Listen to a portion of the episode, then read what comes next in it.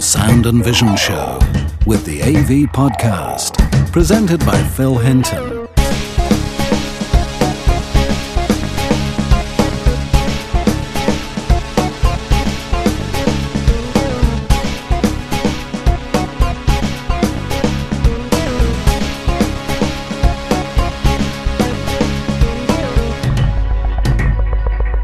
Hello and welcome to the third AV podcast from the Bristol Sound and Vision Show 2007.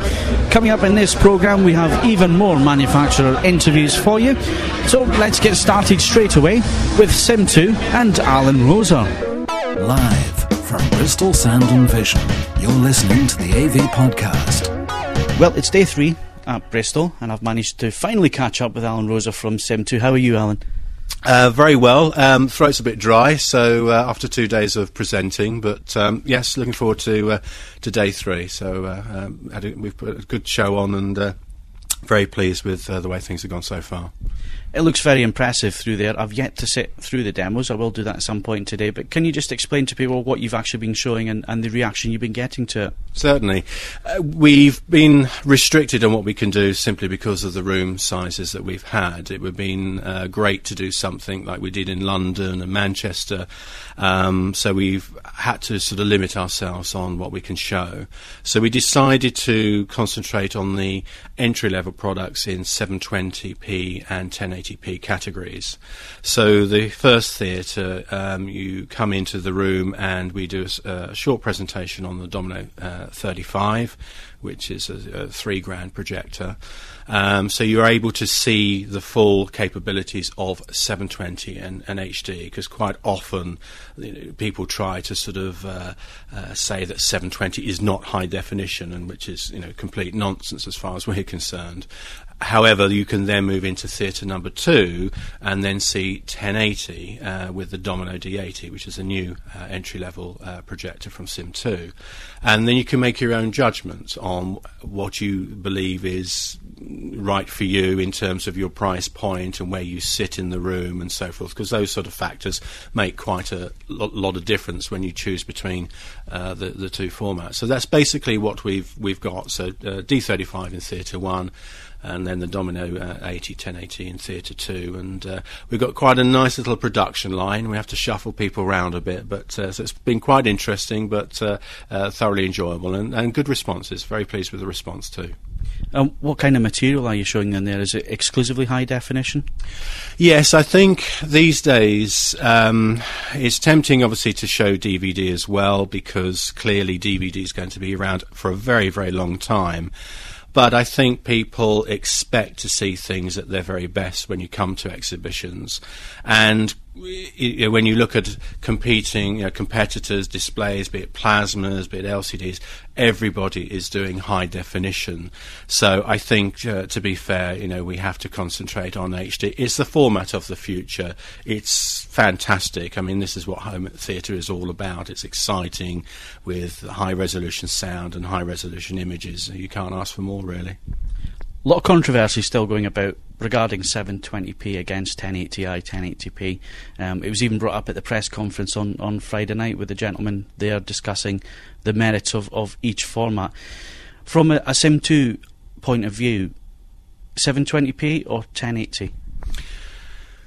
They both do remarkably good jobs. The uh, I think it's always it, it, inevitably 1080 will prevail without question. Uh, I think probably in you know two years' time, it, everything is going to be t- 1080.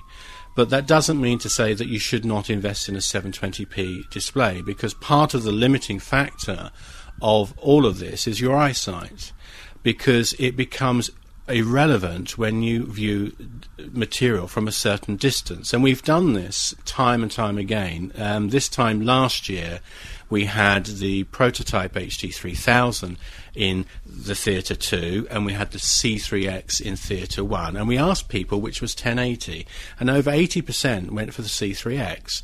The reason why is because it was perceived to be sharper, brighter and better. Had nothing to do with resolution.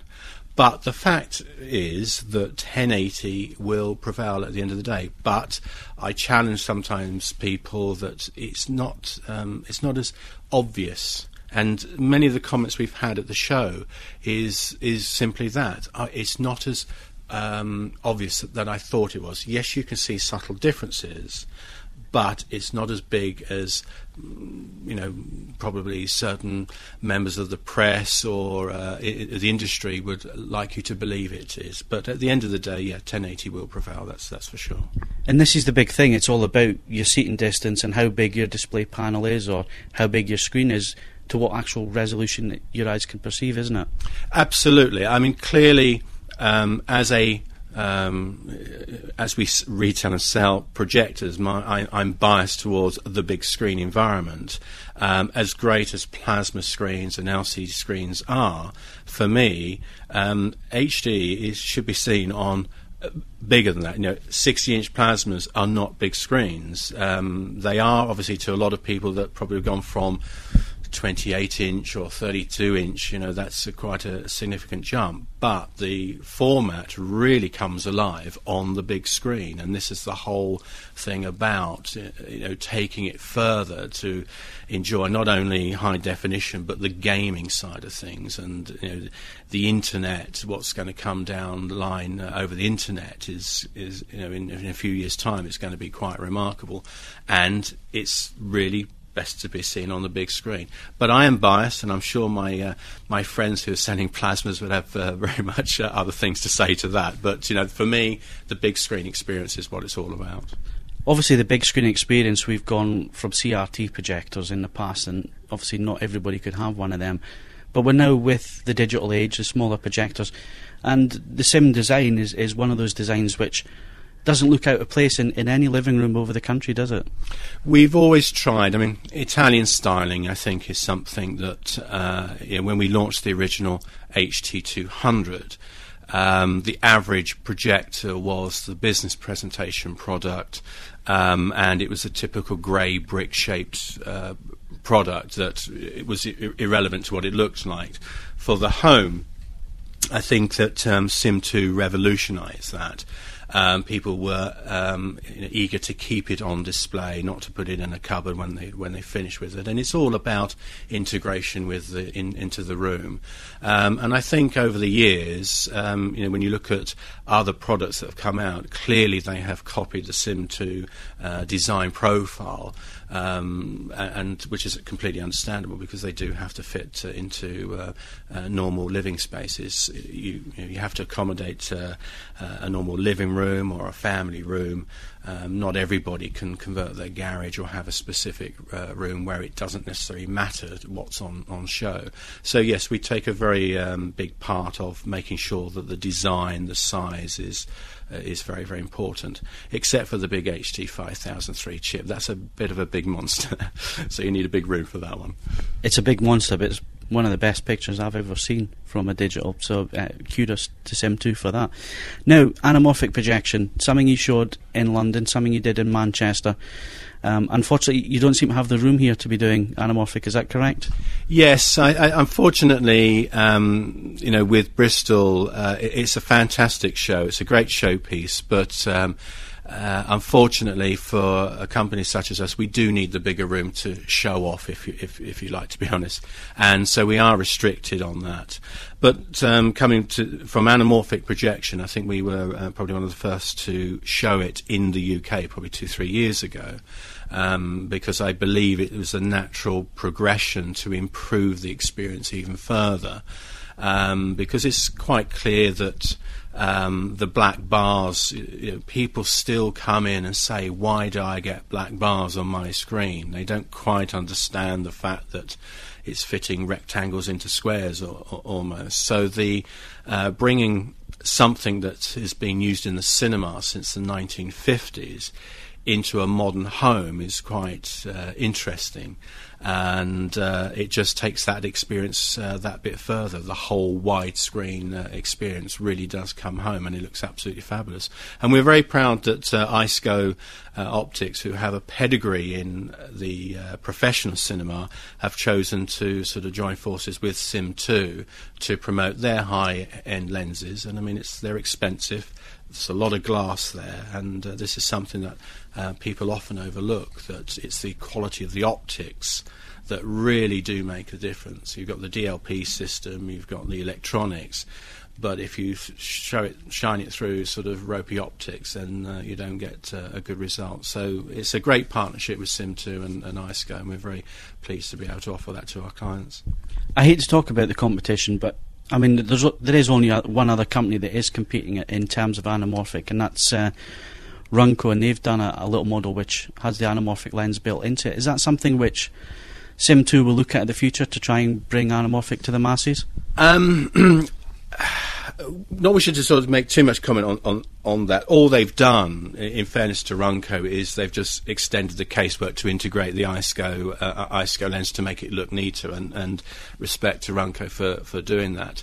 Um, it's something that's very difficult to do because it, when you look at the lenses, there is, you know, they are quite uh, uh, chunky items, um, and it's something that we have to explore and, and look forward to, to, the future. But for the moment, they will be sort of standalone. And yes, it's a shame that you put this thumping great big lens in front of a very pretty projector, but um, you know the you're looking at the other the, the, other way. You're looking at the screen. You're not looking at the projector all the time. So uh, you know we'll uh, we'll have to wait and see what we do with that. I mean, I wouldn't complain with a big uh, lens if I was getting that impact of a two three five to screen. People really have to see it to to understand what, what we're actually talking about. So, if people get the chance to come and see Sim2, um, obviously not at Bristol, but any of the other shows this year, you will be showing Anamorphic?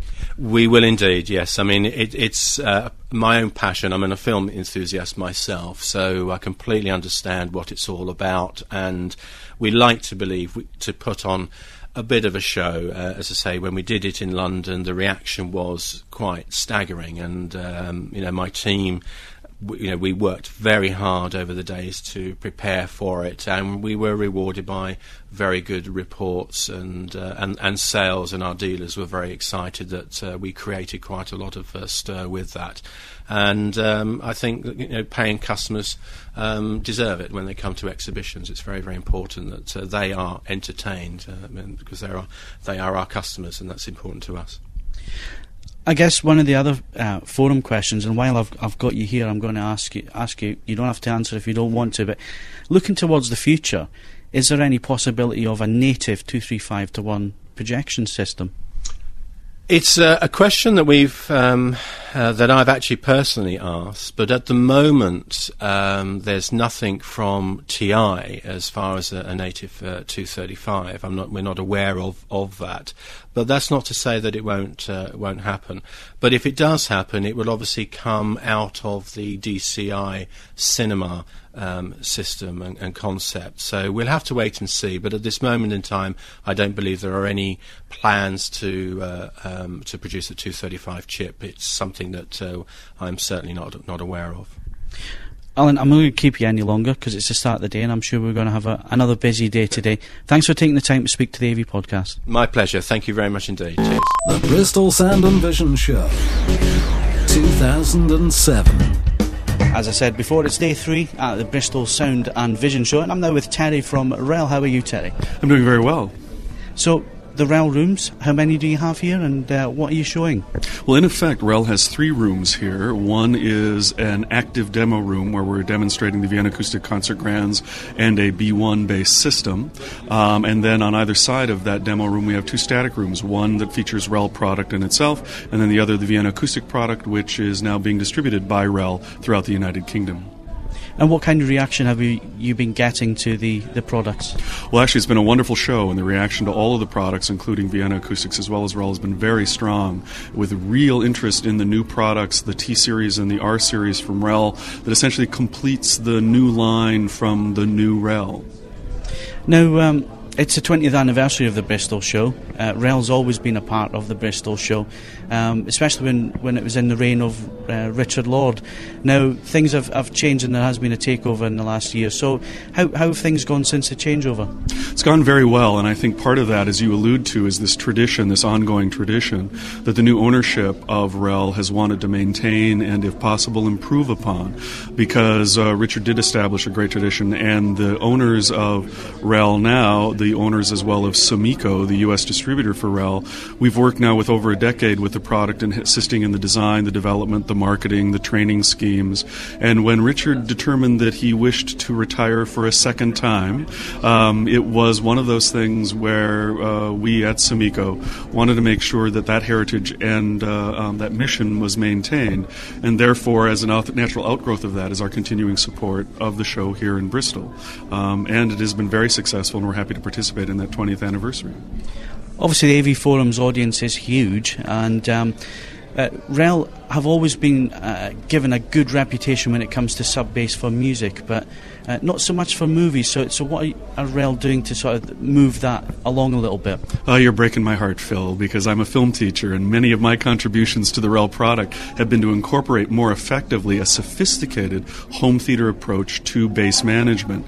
And what I mean by that is this, and uh, I don't want to take up too much time, but in a film uh, um, mastering suite, when they're mixing the film, they're using five identical directional loudspeakers with a frequency response of 20 to 20,000 hertz. REL is the easiest means by which anyone can recreate that kind of system in their listening room by adding the RELs at appropriate places in that system, connected high level, that unique feature Richard began with when he began the product line, to be able to augment every single speaker in your theater so that it will be able to achieve that 20 to 20,000 hertz seamless integration of full frequency response. And so it does some amazing things in theater. In fact, that's one of the very messages we want to get across here at the show and as we continue throughout the years with REL. Um, are REL present on the forums? Do you come in? Do you have a look, see what people are saying about your products, and, and maybe help out when people have questions? We have not been doing that. In part, we've been so busy designing new product and, and getting the word out to the dealers. But it's certainly something that we should be investigating in the future. Now, just to, to round off, um, obviously we're very home theatre biased at the AV forums. It's not that we don't like two channel, we've got two channel fans and so on, but there is a bias towards home theatre. If someone is looking for a new sub bass system to add to their system, why should they seek out REL and, and what models should they be looking at? System, not singular but plural. RELs. There needs to be three RELs in every theater system. In fact, I'm as a as, as a film teacher and with my specialty in film sound, one of the things that I find so astounding is, and I think the AV forums are absolutely correct in presenting and featuring home theater, is that probably a more difficult thing to reproduce is a film soundtrack. It is so many layers of so many textured sounds that are designed to almost unconsciously manipulate the audience to carry them along emotionally in the very same way that film is always described. Uh, I'm sorry, music is always described. Film is doing this on levels of sounds that are almost too uh, too varied to even mention here in this in this in this short interview. Um, but the RELs again allow this amazing flexibility to be able to give you the textural detail that a film sound designer is looking for, and whether that textural detail is within the human voice, within the sound of say a lion's roar or an explosion, or even in the simple fact that when you're putting together that film soundtrack, you have little tiny elements like like the uh, cloth pass, the sound of human beings walking in their clothes, or for that matter, the very space and environment in which they're speaking. All of these things REL can contribute to heighten that sense, to complete that picture, the sonic picture will, to go along with the, the, the film picture. And so any one of the RELs are designed specifically um, to help not only for music but for film. In fact, the B1 was designed immediately after an interaction I had with Mark Berger, the four time Academy Award sound designer, when he had difficulty in mastering the K19 Widowmaker DVD, and they needed a more sophisticated subwoofer to work with their DVD mastering suite. And so, in many cases, a lot of the REL subs have been designed directly uh, with involvement in film sound production, and therefore in film sound reproduction, they can do some wonderful things with all of the flexibility they have in hookup as well as then in their uh, control management, their ability to be dialed in specifically for each and every speaker uh, in the system. Terry, we could go on for ages, and it is fascinating stuff. What I think we should do, once we get Bristol out the way and once we get a few things out the way, we should arrange to meet up again and maybe do a full interview for the podcast. Would you be up for that? I'd love to do that. Thanks very much for taking the time to speak to us. And if anybody's coming along to the show uh, this weekend, if they haven't visited REL, they're missing out because you don't buy one, you buy three. Exactly. Thank you, Phil. Made by enthusiasts. For enthusiasts. Wow, a free movie, thanks! This is the AV Podcast. So I'm here with John from uh, Sharp. You're showing your new Aquos range. So how things going for you? Uh, very well, actually. Uh, we spoke to several hundred people um, on the Aquos range. Obviously, we're demonstrating our full 1080p panels. Um, they've got the resolution of 1920 by 1080. Uh, they're able to display 1080 interlaced and 1080 progressive as well, which is, is unheard of in the majority of the panels that are on the market currently. Now, the uh, they are a beautiful looking set. You've got three of them here. Just talk us through them. Uh, we've actually we've, we've got four here today. We've got the 37XD1, which is the smallest of the 1080p panels. We've got the 42, we have the 46, and we have the massive 52 inch as well. And you're totally right in what you're saying. It's fantastic looking, high gloss piano black, uh, and they are selling very well in retail. Now, uh, I don't know if you know, but our DVD reviewers, their uh, reference systems, at least two of them now have sharp Aquos screens, so that must say something about the quality. It certainly does. Um, these do definitely appeal to both uh, end users that are looking at a highly high stylish um, TV set and enthusiasts alike, as they are very, um, should we say, future proof, and they also have lots of uh, technical features on there. So, for forum members, that they'll be listening into this and, and uh, wondering about the sharp screens now. What are you going to say to them? Should they go out and, and view them, demo them, and, and, have a look for themselves? I think what you should do when you're certainly buying a panel is uh, have a look at the TV set and judge it on its merits. Um, certainly, when, as you can see yourself, when we're looking at these panels here, um, demonstrating Blu-ray 1080 interlaced, you can see yourself they do look fantastic, and it is like looking, uh, excuse the pun, but it is a very very sharp image almost like looking through a window, I think is the, the common term used. That's correct. That's how they described um, high definition uh, many, many years ago. It's like looking through a window, and indeed, yes, it is when you look at these panels.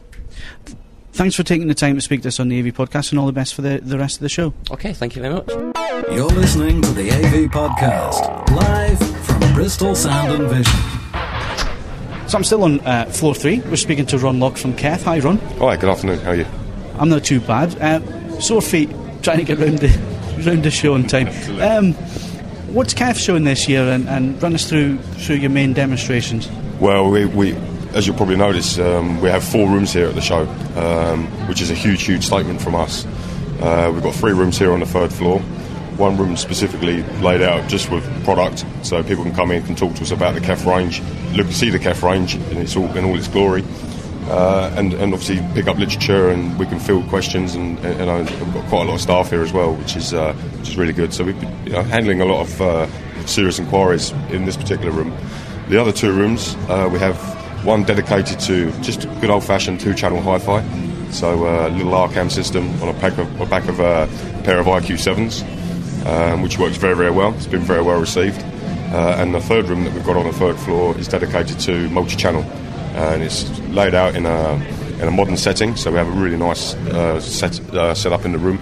Trouble with these bedrooms, they look like hotel bedrooms, so it's very difficult to, to make it look presentable. So we've done quite a lot, of, put quite a lot of effort in to making them look really smart. So the third room, as I say, is, is dedicated to AV, uh, KIP 200 specifically on the uh, as the main multi-channel system with a small LCD screen, all front three array wall mounted and the two rear speakers that we're using in that room are wireless, set up wirelessly with our brand new wireless modules, which means that there's no physical cables going from the amplifier to the rear speakers, which is great. It solves a problem for those that tend to wait, tend to shy away from multi-channel systems purely because of the wiring. Uh, but now they don't have to worry because KEF have found a solution which will help them.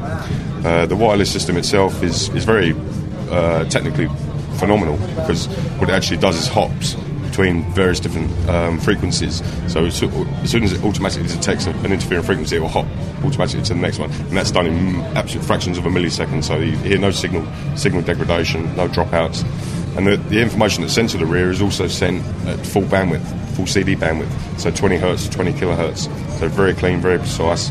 And the two receivers at the back of the room, which are driving the, the rear speakers, have an ICE Power 50 watt um, amplifier on board as well. So it's very clean, very efficient, very dynamic.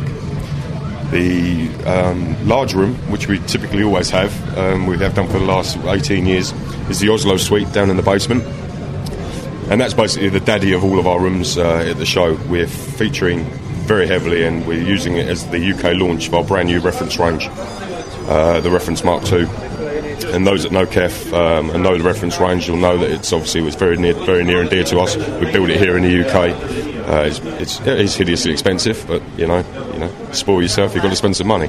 Um, and we have a full multi-channel AV system set up down there uh, two 205.2s at the front, four 203.2s the sides and rears, uh, 204.2C uh, as centre speaker, and the brand new 209 phenomenal powered subwoofer, which is about £6,000 worth. It is awesome. The whole kit comes in at about 20 grand, and we're using a, an Arcam power station to, uh, to get that thing working for us. And, and that's been very well received. It sounds phenomenal, looks great, uh, and we've been had nothing but positive feedback from that. It's uh, it's 20th anniversary of Bristol. Um, KEF's been here a long, long time. What makes Bristol so special? This this is a phenomenal show. Not only in terms of we get to meet a lot of good consumers down here, uh, but we also get to meet a lot of tr- good pro- good trade and press as well. So we get a lot of dealers visit. Um, we use it as, uh, as, as just like, a, like a, a, a base to touch base with all of our dealers in this particular area and come and talk to us, iron out any problems that they may have, and for consumers as well. It's great to get you know get down and dirty with the consumers and, and get some good feedback and.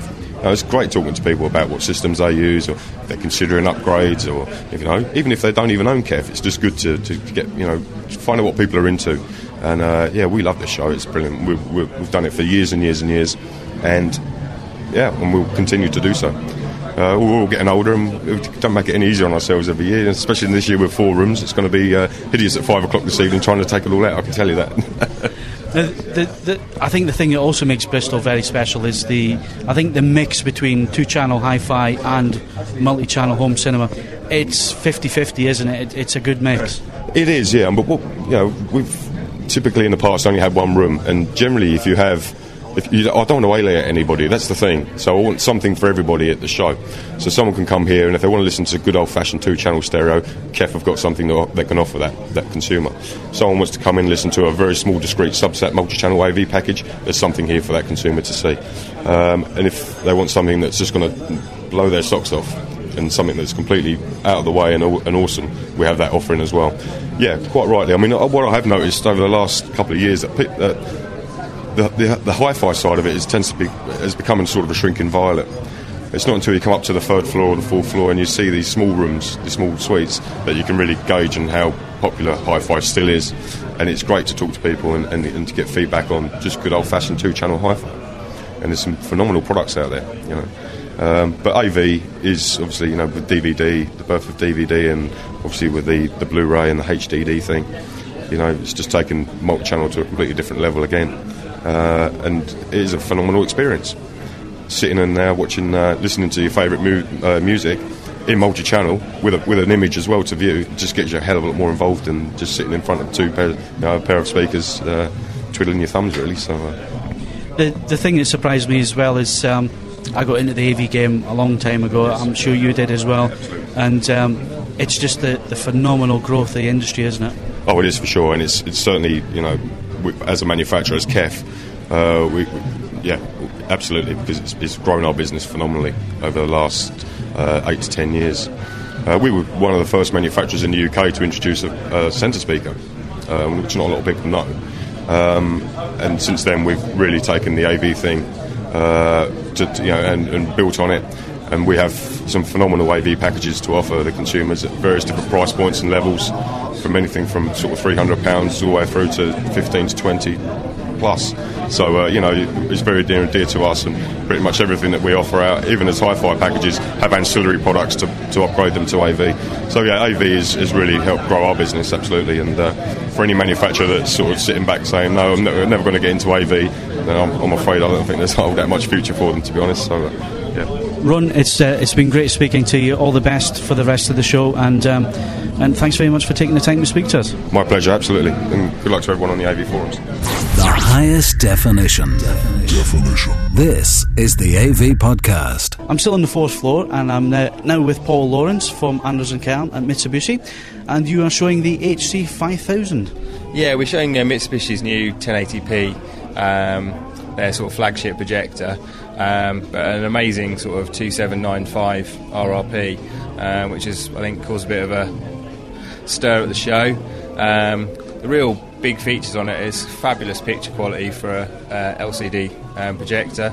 Um, but it's also amazingly quiet only 19 dB. I think there's already been a lot of stir on the AV forum on the projector of how, how well it's going down. Um, we've had fantastic response from everyone at the show um, on it. Um, great picture quality, um, silent projector, and actually looks quite nice as well. Comes with horizontal and vertical lens shift as well, um, and 5,000 hours lamp life, which another key feature for the home market. Well, that's unheard of these days. That that type of lifespan for a bulb. Yeah, and not only that, Mitsubishi are also obviously Mitsubishi are known for their reliability on projectors, um, but they're also offering a three-year loan replacement on the projector as well, which two years longer than most manufacturers on a home projector. So um, it's good, and, and, and 5,000 hours is on normal um, brightness.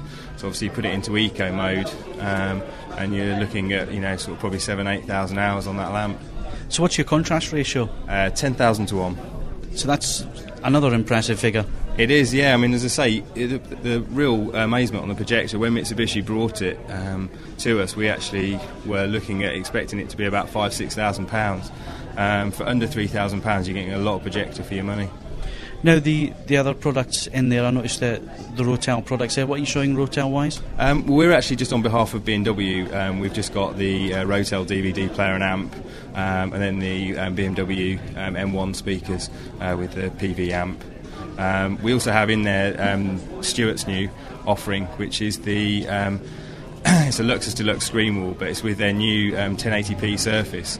Uh, Firehawk G3, which has been specifically designed um, for 1080 projection uh, with a much finer grain.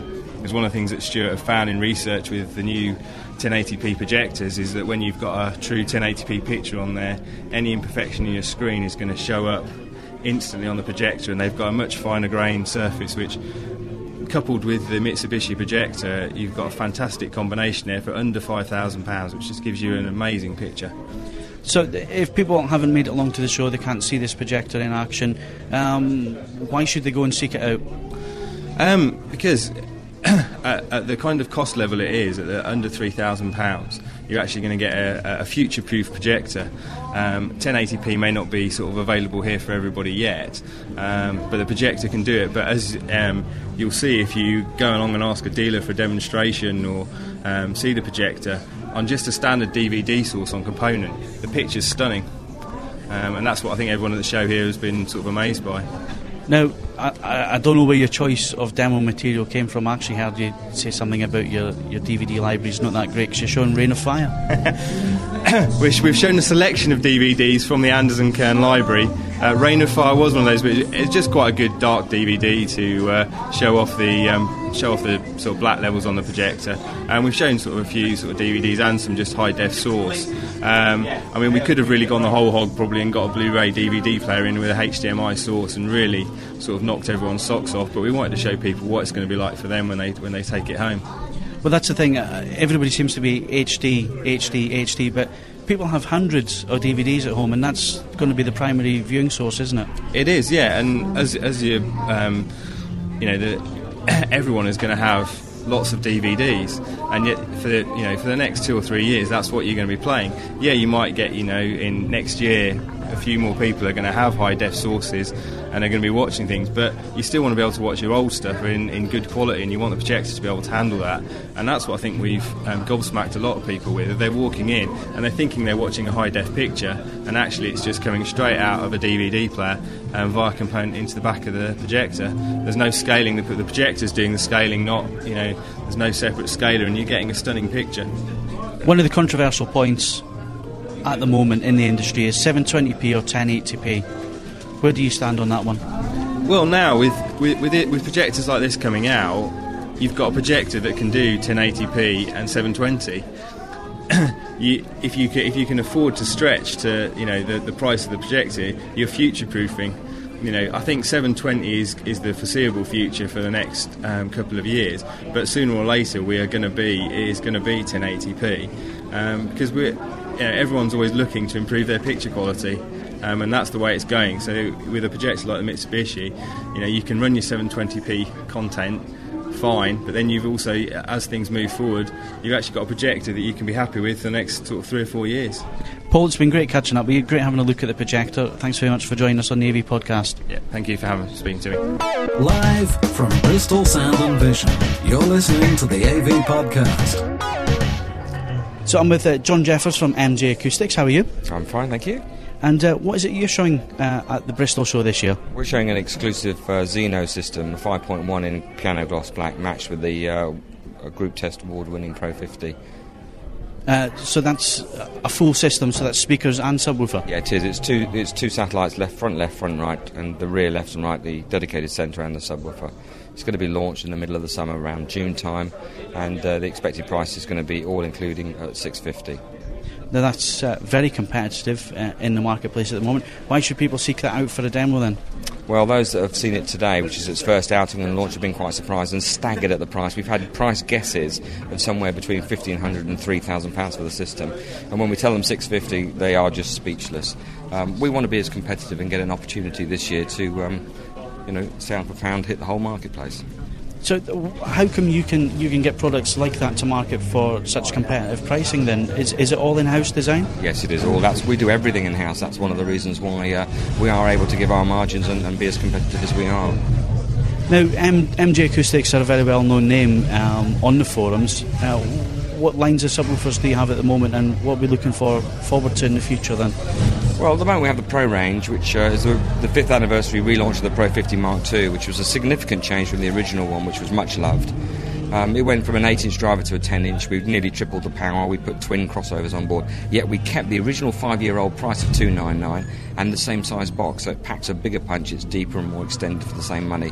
That was quite an achievement, and we've been able to achieve that because uh, we've got stronger, our buying power's got stronger, and uh, we've had more support both um, in Europe and the rest of the world and in the UK. I'm not going to keep you any longer because you have got a busy room in there. You've got a loud room. It sounds fantastic. All the best with the speaker range, and thanks uh, very much for taking the time to speak to us. Thank you very much. The Bristol Sound and Vision Show, 2007. So I'm now speaking to Stuart from Optoma. We're in your, your demonstration room. So what are you showing? Uh, today we've got the Theme ThemeScene HD81 and we've also got the HD73 utilising one of our screens, the Panaview Grey Wolf fixed frame.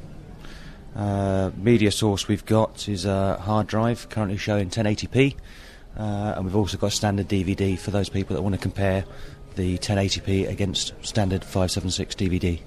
So, what's the difference between the two models? Let's start with the bottom model there that you have on, on the rack. Okay, the HD81 is a two box system. We've got a separate control unit on the top, which is a control system and switcher and colour management system and we've got the HD81 projector. Now, both those link together with via RS232 and HDMI, and then you've also got your mains cable. That will allow you to put the control unit in your main system, keep the, the leads short and good quality, and you just run that straight up to the uh, HD81. Okay, so that, that's a new feature which uh, not many fa- manufacturers have brought in the market yet. So, what was the thinking behind that then? The whole idea of it, we actually use Gennum uh, VXP chipsets in here. Uh, it's in terms of simplification of the wiring. As I said, it already it just allows you to put the RS232 up to the projector and HDMI. So rather than having to run your component, your composite, your S video, and have five or six cables running up to the projector, we can simplify the installation we can put the control box within the system. Uh, everything connects to here, so we can have your Sky HD, we can have your standard DVD, and then that communicates directly with the projector and sends the signal up. So it's really a simplification, but also in terms of the chipsets we're using here, the ability to actually scale to 1080p, uh, and also the colour management setup of it, we can independently change every aspect of the picture. So um, we'll move up to the next level, which is uh, the small projector there. Which one's that? And, and this is the ThemeScene uh, HD73. Admittedly, we're kind of moving backwards in comparison with the 81. The 81 is our flagship model. We'll have one model above that called the LV, which is large venue. So, talking about the HD73 here, that's a, a one box system. We've got an inbuilt scaler, uh, so you'd run all your cables to the projector with your mains lead we're using Faroudja processing in the HD73. Contrast ratio is 6000 to 1. Some uh, listeners might actually remember the HD72. We've just replaced it with the 73. With the 73. Main difference being we've actually removed the white segment on the 73 colour wheel, which will help eliminate rainbows, but also create a more cinematic picture quality. So, what kind of uh, what kind of feedback have you been getting from customers and people coming in and having a look at the screens? It's been absolutely outstanding. I mean, we've had customers that actually stood at the door and said, "How much is that plasma screen on the wall?" Natural fact is our 92-inch uh, Grey Wolf screen, utilising the 1080p projector. Uh, and it's been ju- kind of draw dropping for customers when they've come in. They've looked at the picture running 1080p and they've just gone, "Wow, unbelievable, unbelievable." So I think overall the show's been very good for us. Uh, Friday very very busy, Saturday busy, and so far today Sunday excellent. I guess it's just it's just about educating people, isn't it? When it comes to high definition, that bigger is always better. It is. It is about education. It's about allowing customers to come in here, see 1080p, see the true potential of the, the picture itself, the source material. But also, we've given the option here that most customers are still using DVD, so we've still got the option here to put 576 through it, the standard DVD, and you can see that upscaled to 1080p on the HD81 or upscaled to 720 on the HD73. Fascinating stuff. Thank you very much for taking the time to speak to us on the AV podcast. Thank you very much. Brought to you by AV Forums and AVPlay.com. Oh my god, is there nothing you people can't do? This is the AV Podcast. So with Kier. Kier, you stopped by to have a word with us because of one important thing. You developed the software for the forums, didn't you? I did. I think you run vBulletin, uh, which is the product that we wrote and uh, now support. So um, it, mu- it must be good to see forum sites such as AV Forums up on, on, on your software. Uh, it's great to see forums that have uh, grown from small things to uh, companies that can now exhibit in a place like this. Where's things going for, for V Bulletin software in the future and what, what upgrades can we see in the forums in the future? Uh, work on the forums is a little slow at the moment because we're working on some new products that uh, we're hoping to bring to market in the near future. But uh, while we're doing that, there are big plans for vBulletin 4, um, which is very exciting, and we're all itching to get started on it. I also understand you yourself have a very respectable home cinema setup. Oh, some might say it's respectable. It's uh, I've got a 50-inch um, Pioneer plasma uh, running with um, B&W 600 series um, speaker system. Uh, it does the job quite nicely. That's great. So you must be a regular on AV Forums then? Uh, yes, I have been known to drop by. Well, it's, it's great. Thanks for dropping by to speak to us today and all the best with the, the software updates. Same to you. Thanks very much. Live from Bristol Sound and Vision, you're listening to the AV Podcast. Final day of the show, we're outside the projection design room and I bumped into Gordon Fraser. Hi, Gordon. Hi, Phil. So, Gordon, you here? Uh, have a look around the show. I understand you've only seen two floors there. Yeah, I've been at the very top. Well, actually, I've seen four floors, but there's only been two companies on two of them, so that was Sim and Naim Audio. And uh, I've been on the two two floors with actually lots of manufacturers on them. It's been quite interesting so far. So, have you seen anything that's that's really sort you've sort of said, "Whoa, that's that's half decent"? Uh, well, strangely enough, uh, I'm a video man, but the thing that impressed me the most was an audio thing. Actually, two things. There's a company called uh, True Call Industries who uh, do interconnects and mains cables, and they've been doing lots of demonstrations of you know, A/B comparisons of their speaker cables and their mains cables against other people's, and they're really obvious differences. Although, funnily enough, when I asked them if they would do me an A/B demo of their HDMI cable against another HDMI cable, they didn't. uh, and the other company that I thought was really good was uh, uh, Slim Devices, who do network um, audio players. And they do a really, really high quality networked media player, uh, which I thought sounded really good. And uh, that's one of the reasons I'm here at the show, is actually I'm looking for something from my own home. So, video-wise, um, have you seen anything yet which which is impressed? Uh, well, the Sim 2 demo uh, upstairs uh, was pretty good. Um, I didn't know what we were watching at first, but uh, the, the, the 720p projector, uh, I was actually a bit concerned because I thought it was a 1080p one I didn't think it was that great. But once I realised it was a 720p one, I thought, well, actually, that's all right. The 1080p one was really good. Uh, so I was quite impressed with that. Uh, I've just come out of the Mitsubishi Stewart room and uh, can't say I was that impressed with uh, that. You can see really obvious uh, blurring when they were playing a DVD with Ben Affleck in it, and his head bobbed around, and it was. I was standing at the doorway, and I could see it wasn't right. Another thing that amazed me was I could actually see the screen surface standing at the back of the room. I wasn't even in a seat, and I could see the screen surface. So I don't know what the screen surface was. I suspect it's probably a high contrast grey screen, but uh, I wouldn't be a fan of uh, getting one of those in a hurry. We've just had a quick look at uh, Projection Design's new M20. Um, what were your initial impressions with that then? Well, I just walked into the room and I wasn't sure what was playing, but I did think it looked really good. Uh, I'm quite a fan of Projection Design's projectors. Um, they're not all great. Uh, I have one, or I had one myself for a while. Uh, I'm looking forward to seeing just what they've done because they're they're clever guys. Anything you're really looking forward to at this year's show? Uh, well, I was looking forward to seeing the Fujitsu LCD displays, but I hear they're not here, so I don't know. I'll go downstairs and see what's there.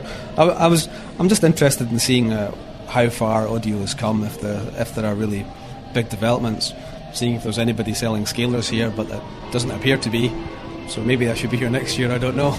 I mean, Optoma had a, a quite a nifty little device. Um, I'm not sure if it's a scaler or not, but it was uh, plugged into the, their top line projector, which they're showing. Have you had a chance to have a look at that? Oh, actually, yeah, I, I did. I did go into the opto room. Unfortunately, uh, when when I was there, they were just playing a demo loop of some HD material they've obviously had made specifically. I think it's either for Optoma or for somebody else of a girl on a motorbike, and uh, typically but what happens with most of these shows is that manufacturers, if they're not playing you an HD DVD and they're not playing you a DVD, then they're playing custom made material, which usually involves a completely static image with one one object, be it a person's head or I don't know a ball or a car, moving very slowly across the screen, and those are things which are really easy to make look good uh, especially static images.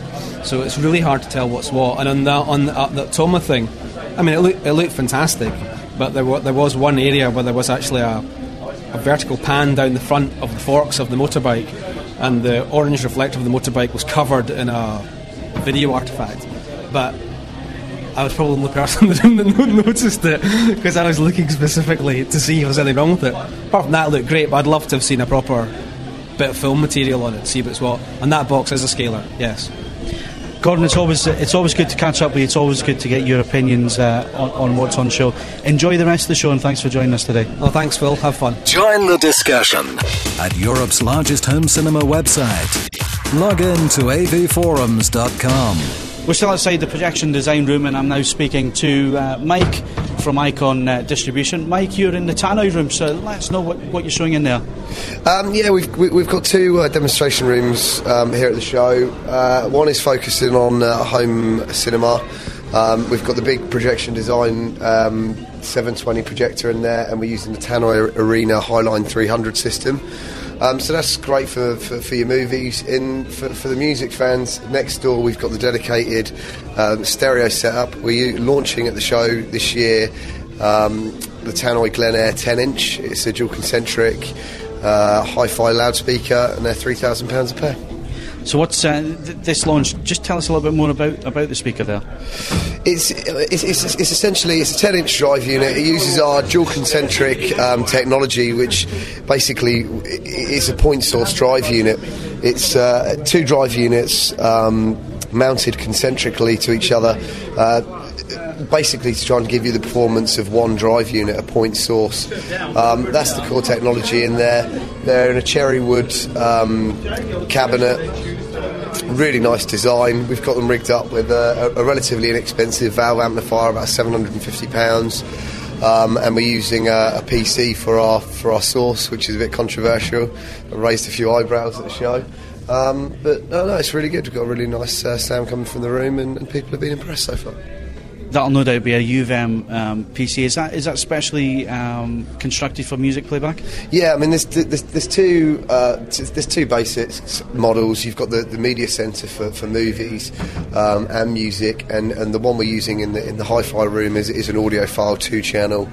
Um, we've got lossless music files on there. It's got error correction, so we're aiming to get CD or, or better performance from it and you know, whilst it, I say it's raised a few eyebrows, it's, it's, a really good way to listen to music because you put it on loop and you find yourself listening to, to, to, stuff that you know otherwise you wouldn't have pulled out. So. So, what's the re- reaction from the public been over the weekend towards you, what you're showing there? Really positive. I mean, uh, you know, you've probably walked around. There's, there's, there's a lot of uh, money and a lot of investment that goes into these shows. Um, it's difficult to get these hotel rooms sounding really, really good. But uh, I, I, think we've done well, and you know you can walk around, and unfortunately some of the guys haven't put a great deal of effort into. But we spent a bit of time on Thursday getting the sound right, and, and it's been really good, really positive. Thanks for taking the time to speak to us on the podcast, and uh, all the best with, with the end results from the show. Thank you. Thanks very much. The Bristol Sound and Vision Show, 2007. Well, we've been standing outside the projection design room for a while speaking to other people, but I finally managed to catch Chris from Projection Design. How are you? I'm very well, thank you. Yes, very good. Been busy. There's a lot of people want to see what we've got here today, so I'm not surprised because it's a brand new model for you guys, isn't it? That's excuse me. Yes, that's right. It's um, it's the first time we've shown it in the UK. Uh, we showed it last month at ISE in Amsterdam, and that was the the world first. But this is the first for the UK, so and it's been very well received. Really well received. So just tell us a little bit about the uh, the M20 projector you've got in there. Okay, yeah. The the M20 is is a sort of next generation on from the Model 2, which we did very well with. Um, the big difference is the introduction of something called Brilliant Colour. Um, and uh, what that means is uh, we, have introduced secondary colours to the colour wheel and we speeded it up basically. So you still get the, the good quality you know, lack of rainbow that, that we've seen in previous models, but now you're getting a much wider colour gamut and the saturation is, is really noticeable on the screen. So you combine that with the already good contrast levels, the good black levels, the good optics, and you know, that's why we've had such a good response. I think it really does look awesome. And that's that's a, a 720 model, isn't it? That's right, 720p. And again, part of the, the, the plan for this show was to get people away from the numbers game. We, we could have come down with our 1080 model and blown everyone away and got very excited, but you know, most living rooms. Um, you don't end up with a 10 grand video server and a, and a 15 grand projector. People want to be realistic, so we've got a complete home cinema setup there with, with the projector, the tannoy speakers, a Blu-ray player that you could do the whole lot for eight thousand pounds. And you know the 1080 1080 numbers game that people have been playing lately. You know, we're showing people here that you know the other ingredients, the colour, the contrast, the actual brightness output of the projector are as important, if not more important, in getting a good image.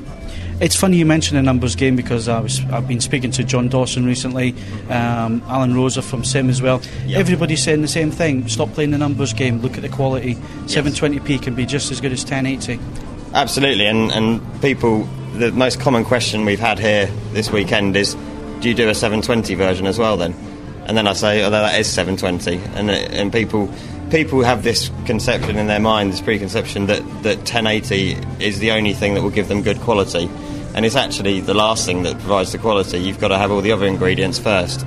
So um, yeah, we're, we're, proving that I think quite well here. And it, it, also comes down to the size of your screen and your seating distance from the screen, doesn't it? it, it to, to see the, the extra resolution that's there. Um. And I noticed that the projector you've got there has got the, the wide lens, is that correct? That's right, yeah. We've got a, a, a 1, 1.1 to 1 wide lens on it, um, and the screen is 8 foot. Now, in that room, it's probably a bit too big, and, and I've got the same projector at home and a six foot screen in a similar size room. And you're absolutely right. I would not benefit from going to 1080p because you wouldn't see the extra definition. And to be honest, I don't think it's worth the worth the extra money. But that's a preference thing, of course. And as the screen gets bigger, then you, you've got to look at higher resolutions. So why should uh, people listening to this go and seek a demonstration of the projection design M20? The um, the main reason I think is to see the, the, the new brilliant colour technology. We're the only people in the world to have it on a 720 projector, and we work with Texas Instruments to, to create that. Um, and the, the, results really are, uh, you know, taking DLP projectors to another level. Colours in the past have been great on LCD, very saturated, very rich, and that's been one way of knocking a DLP in some ways. But now we've widened the gamut. We've got this better mid-tone brightness and saturation, and it and it really is a, a, a huge leap forward. It's the biggest technology change in DLP for a long time, I think. So seeing is believing, basically. Well, good luck with the rest of the show, uh, the rest of today, and um, good luck with the model. It's an absolute cracker. Thank you very much. It's more than just stuff. I would deem it excellent. This is the AV Podcast. Right, I managed to catch up with uh, Sam Rolfe, Icon Distribution. Sam, a little birdie tells me uh, you've been partying hard this weekend. Well, I'd, I'd like to know who the little bird was first, because wring its bloody neck, but there you go. okay, Sam, so how's the Bristol show gone for you guys this weekend then?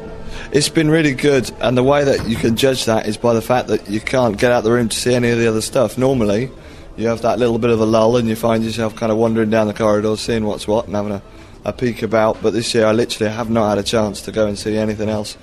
Uh, we launched a new projector this weekend, and the response has been fantastic. It's been very hard to escape for any period of time at all, and it's been very tiring. So you know, it's good when you uh, when you feel very tired. It's good stuff. Yeah. That usually means you go to bed at a decent hour. Well, yeah, w- w- yeah, okay, maybe. Sam, it's been uh, been great to catch up with you and uh, and the guys for Projection Design in Tannoy. All the best for the show, and thanks for joining us on the podcast. You're welcome, mate. You're welcome. Live from Bristol Sound and Vision, you're listening to the AV Podcast. So I've managed to catch catch up again with John Dawson. Hi, John. Hi, good morning, everyone. So, uh, John, you've had a chance to go round the show now, and you, you've had a chance to see everything. What do you think? Well, I'd like to say I've seen everything, and to be fair, I haven't, but I've seen a chunk of it, and those rooms I could get into. Um, and it's as vibrant as ever, I'm pleased to say, and there's been some excellent demonstrations, particularly on the lower floors where there's more space. So, how's things going for you with the, the Solo 5.1? It, it is creating some, some some kind of stir, isn't it, around the show? A wee bit of a stir would be one of those nice JD understatements. Yes, we're thrilled to bits. Uh, we've had a fantastic reaction to it, and the room's been jammed um, from beginning to end. And not just the fact that it's a, it's got very good video quality, but actually the, the audio quality um, on all formats is up there with some of the best. So that's surprised a lot of people. Uh, yeah. So, so those people who um, who haven't made it along to the show this year, they really should go and see the, the local Arcam dealer and get a listen to the solo, shouldn't they? Um, oh, I love those leading questions, Phil. Um, yes, they should. Um, the product will start appearing in dealers from the very end of this month and steadily ramp up through March. Um, so check with your dealer first. But we're back ordered to, I think technical term is Kingdom Come, but we'll be getting out there as sensibly and quickly as we can. So uh, in quite decent volumes, I hope. It's the 20th anniversary of this show. Um, 20, 20 whole years have, have gone past, and um, it always seems to be that there's a format war of one kind and another. And the press conference the other night, we were talking about HD formats and where things are going. So, just for the listeners who didn't make it along, uh, obviously myself and Stuart have given uh, our opinions on what was held. Can you just um, tell tell people what was actually said from your point of view and your perspective? Um, oh my goodness, um, that would. How long have you got? Uh, I'm notorious for droning on and on about these things. I gave a little piece uh, personally um, about 720p and 1080i, upscaled or not, um, and the fact that both are valid formats. And um, I'll try to write a technical paper on that and put it on our website in the next month or so.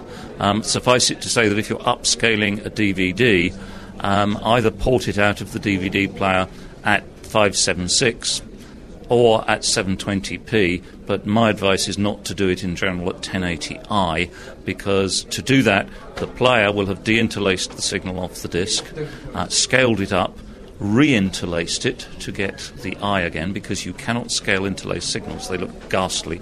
Um, shipped it as 1080i to the display, which will have to have re-interlaced it to display it again because all modern displays run progressive.